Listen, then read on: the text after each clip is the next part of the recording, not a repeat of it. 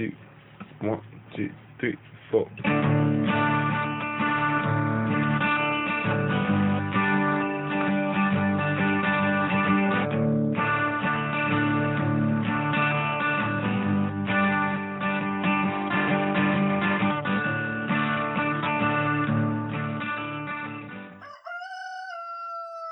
Hey y'all, it's me, still recovering, thought I would do a short one again. Miss y'all, and I'm sorry that I'm not all the way back up to speed. I wanted to share with y'all that my magic is very small right now.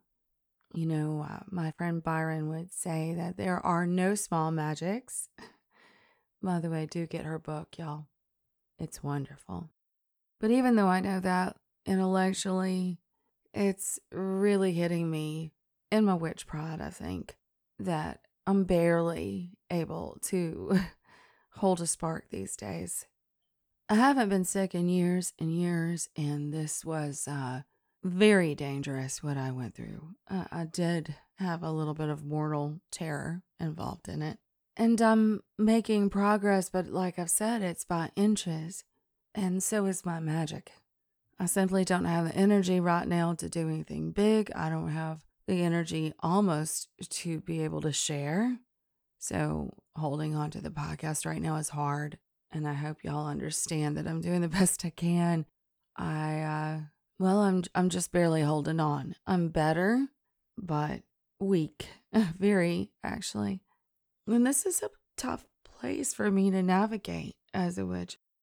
It's very tough because, you know, I want to be the teacher my coven wants me to be, and I want to be there for my Patreon, and I want to make sure that I'm continuing to do content. And somewhere in all of that, I'm losing a lot of time that I need to heal. When I sat down today to talk to y'all, I couldn't think of what to say. I couldn't think of what to even bring up with y'all. And I, I don't think there's any need in just making a podcast to not say anything at all of worth. And so, like any time that I've done this work, I have no idea where it's going and it might not get released. And I'm going to have to risk it because it's all I've got. But yes, my magic is very, very small right now. And what I mean by that is it appears to only be enough for me and not enough for everybody else, and not enough to do grand work. I'm behind on a lot of things. I think one of the hardest things I've ever done as a type A witch is to allow the ball to fall, or multiple ones to fall, and just let it be and, and not get in the way of that. Because honestly, the grappling for them as they're falling is, is way more work. and uh, right now, I, I don't have that that energy or that time. So, all I've been able to do, I guess I'll just share with y'all how I'm getting through this. All I've been able to do is to go down to my hot tunnel and gather all the produce that I do not have the energy to can or pickle or anything. And I do that to feel connected. And then I give it all away because right now I, I just can't. I, ju- I just can't. So I just give it all away. And it makes me feel really good, that little moment. And that is a very small magic, that giving. But it keeps me connected to the wheel of the year. It keeps me connected to harvest. It makes me feel like I'm doing something of worth. I mean, I grew all of these plants that are towering over me out of a tiny seed, and I can't just abandon them. Because life can be a bitch, y'all. I was woken up yesterday by a phone call from my partner to tell me that one of my best girls, one of my best uh, chicken dogs, I love her so much, had passed away in her sleep. And she was only 10. And she wasn't a very big dog. She's like 30 something, maybe 38 pounds. So rather than get a necropsy, we just accepted it. Obviously, it was in her sleep. And I don't know, something in me couldn't handle it. And I was suffering pretty, pretty roughly about it because I felt like I'd missed something. I felt like she was maybe letting us know something was wrong and I didn't notice anyway. You know, we beat ourselves up, y'all. But that was also the day I had to get my act together by like one o'clock. I had to have my whole act together because my grandbaby was coming over so that her parents could go get an ultrasound. It turns out I'm going to be a grandma again. But hold on one minute. I do need to do a quick moment for our sponsor from Kanani Soleil at That Witch Life. Okay, witches, it's back. Join us for our third annual So Mote Con on October 14th and 15th. This is a live virtual conference on living as a witch in today's world. And they will have workshops by some of their most popular guests rituals with the TWL crew, a whole mess of raffle prizes, y'all, plus a live keynote with Laurell K. Hamilton, the New York Times bestselling author of the Anita Blake Vampire series. Other presenters include Phyllis Curott, Annwyn Avalon, Diana Rajchel, and many more. They're going to be talking about everything from hexing to hoodoo for liberation to the goddess Freya to making magical spaces accessible. Tickets are on sale now at thatwitchlife.com. Prices go up on September 29th, y'all. That's very close. So get them fast. And don't worry if you can't make it on that day. Everything's going to be recorded and sent to all registrants after the event. So go get your tickets ASAP at thatwitchlife.com and be there on October 14th through the 15th. I'm going to throw the link into my episode notes, y'all. All right, let's see. Where was I? You know, I'm, I'm so weak still from being ill. I reached out to my dear Shannon, who's in my coven, and I said, What the hell am I going to podcast about? I can barely, I can barely sit up. What am I going to podcast about? And she said, uh, Big Mama giveth and Big Mama taketh away. And uh, at first, that kind of pissed me off. I was, look, it just is not something I believe that we are trading. I don't believe I'm trading out a life for a life. But I believe what she was trying to tell me to consider is, you know, I posted about the death of my sweet girl and uh, two hours later posted the ultrasound pictures for my new grandchild. And there was something really poignant about that and really in my face about that. Oh my gosh, y'all. I just looked up. It's the first time I've looked up this whole podcast, and we are at 1111. Unbelievable. Anyway, not into numerology. Can't stop seeing these ones. Um, so don't believe in trade offs like that, not unless we have cast spells that encourage such a deal. But yeah, the magic of it is that in the same day that I lost a very sweet girl, chicken dog, we also have her litter mate, and the howling and the sorrow coming out of her is really painful right now. So, the same day as that happened, I got to see my grandchild dance on a video. And that's ironic it seems to me that when we are in horrible pain, it's hard to see the small magics, you know? It's just difficult. We're in so much pain, we can hardly weather the storm. And uh, I did notice that the timing was good, and the weather has been wonderful. And if all I'm able to do is walk a little and sit in the sun a little, light a candle on the little doggy grave out there underneath the fig tree, and somehow in that very same day be able to see something so magical as that little nugget that we've wanted for so long, well, that's going to have to do. That's going to have to do. Y'all know, I know that my family is exceptionally eccentric. I, I get that. But while I was super, super sick, my partner slept out in the camper so that I could have the bed to myself um, especially when the pneumonia became severe. He wanted me to have all that space to myself. Plus, I was just a snotty wreck, y'all, and he wasn't going to get any sleep. And so he slept out there. He loves camping, he loves being outside. and the weather has turned just a little, so the evenings are so cool. But that left me with my big, beautiful dog, Jax. Jax is on steroids and has cancer, and he's doing great. He's doing great, but he has to go tinkle in the middle of the night. And y'all, I was just hanging on to breath by a wish and a prayer and really trying to stay out of the hospital, although my doctor was not fond of my choice. Um, I felt like I had all the meds pumping through me. I was in the safety of my home. I know that doesn't make sense. Other people would want the hospital. I did not. And um, that also meant that I had to get up with uh, Jax, my Jackson boy, in the middle of the night. And he's like 80 something pounds, y'all. He's a very big boy. And he has to tinkle usually around 3 a.m. I tell y'all what, I would get up struggling to breathe.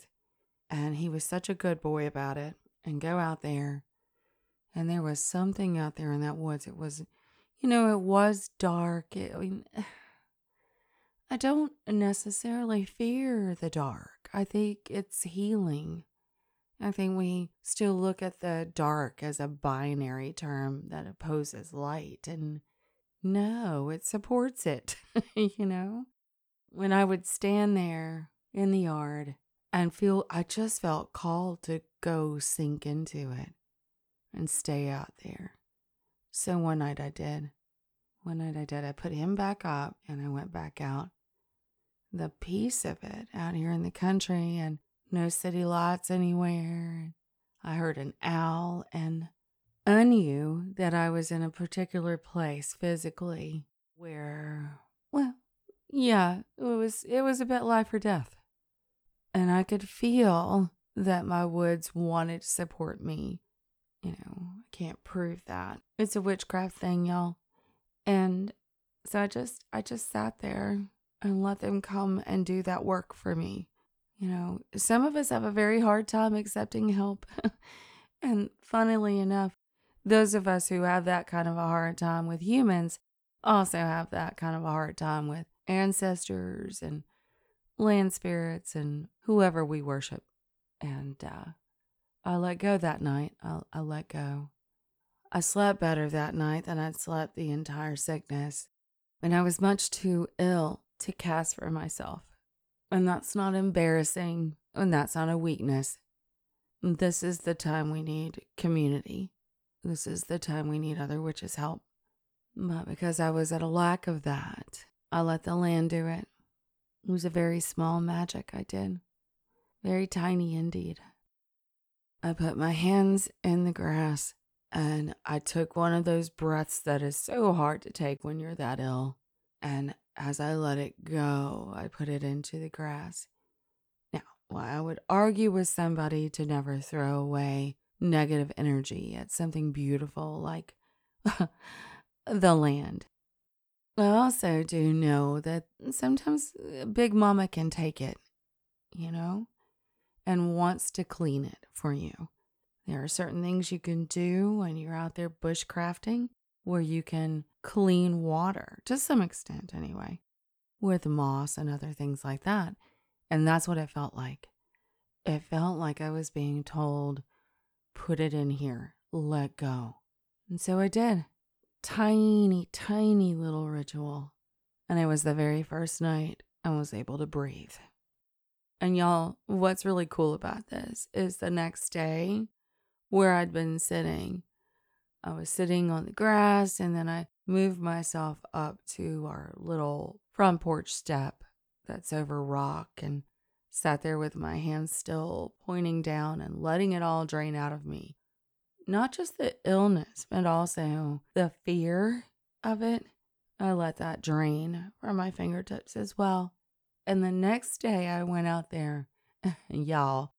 Well, I walked out there and I was turning around to come back up the steps, and where I sat, just there where my fingertips would have been pointing at the earth, there were tiny little honey mushrooms growing that weren't there the day before. I've never seen them grow there ever. They usually want to do that around stumps or in the woods, and it was literally by the step and right where my hand had been. Just a cluster, and they were tiny yet. They got big a couple of nights after that, and that was everything I needed to know. Y'all know, well, I'm not ready to go yet, and I hope I'm able to stick around and be there for my grandbaby. What I also hope is that when I go, I'm food. food, not friend, food. I hope that I become that part of everything that's out here, part of everything that sustains life. Those very mushrooms that were in my sick spot where I sat and let the earth work on me, they're popped up all around where we buried my sweet doggy yesterday. It means I convert you now into energy, mm. food and sustenance for trees and all of the sustenance that they provide everyone. And I don't know, it was a tiny lesson. It was, as Byron Ballard calls it, a small magic. And it's all I'm capable of right now. And y'all, I got her book in the mail the other day, and she had signed it. Don't forget, there are no small magics. Hold on, let me get that Okay, obviously, I'm going to have to ask her before I publish this part, but this is the the place that meant a lot to me, and I've been working with this particular kind of magic for over a decade. So here it is. So on page nine of her book, Small Magics, she says, The deft and effective use of energy is what this book is all about. Keeping your work efficient as well as skillful, will allow you more time and mental space to do the work as it comes to your hand. As you simplify your magic, you will be quite likely to simplify your life too. There is so much beautiful work to do in our engaged and flourishing lives. Now, y'all, she talks about other stuff in here that I eventually really want to talk to her about in a podcast, which I believe she's agreed to do in November. But that made sense to me. I was so sick. I was so incapable of helping myself that all I could do was lay down my tools, back away from my altar, and go sit on the land. I didn't light a candle. There were no so bees. No quarters were called, y'all. It was a simple sinking in. The only work I did was not to fight it. It was a very small witchcraft moment at 3 a.m. in the woods of Alabama. And the tools are wonderful, and, and the, the techniques of the craft are fantastic. And, and Lord knows I've got books of shadows chock full of spells and all kinds of workings, but at the end of the day, I know what I am. I'm a witch. I'm a child of this place. I am the daughter of these trees, and all I had to do was accept help. Now then, of course, I still took my meds and I still called my doctor and I looked at my oximeter and made sure I didn't get dangerous again. All of those things are true. But nothing made me feel as good as possibly coming back to health as that did that night. So, I think it's important to remember that when we're broken, sick, just incapable, a very low battery over here of casting for ourselves, that that doesn't mean that we're worse, which is that we're not talented, that we're somehow should be ashamed of our lack. I think more of a testament to who we are as crafters is when we can admit that we are in trouble and let our community and let our ancestors and just the sacred land beneath us support us until we're not broken anymore. I want to be clear with y'all. I am still broken.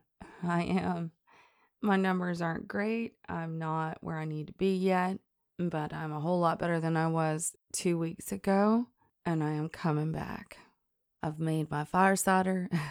a little late on that. Y'all, run, go make your fire cider. It's it's almost late in the game. Run, run, run.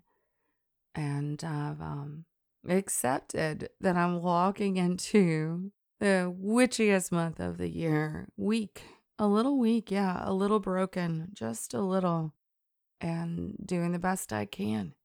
But there's lessons here. There's lessons here too. So, in my uh, weekend state, what are the lessons I've learned? Let's see. Take the damn medicine. Science is there for a reason. Equal out that balance with magic. And since you won't be able to cuss because you'll be, you know, barely able to breathe and barely able to walk, trust everything you've built with your ancestors, with the land, with the gods you serve. Trust everything you've built and fall into it. The cradle actually may fall, but the thing they never tell you is it doesn't break. So let it happen. Do the best you can and then let it be.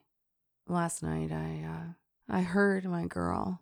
I heard her out back. We kept her sister in the house and and I kept hearing this like low um, uh, like a howl. She was our howler. She was a big howler. But it was almost musical. It was very soft and low and it didn't well, it didn't impart fear. It didn't feel like sorrow either. It felt more like I'm still here. I'm still here. And she very well may be. I'm somewhere in between these uh, experiences of yesterday. I really am. Poor sweet girl has passed away, and my new grandchild is kicking somewhere in a very warm tummy. And I'm somewhere in between. And that, in and of itself, is magical. I'm on my way somewhere. And when I get there, I hope that I can be food. I hope that I can be sustenance. In the interim, though, I'm going to trust everything I've built. What's funny is I'd already written about it in my book.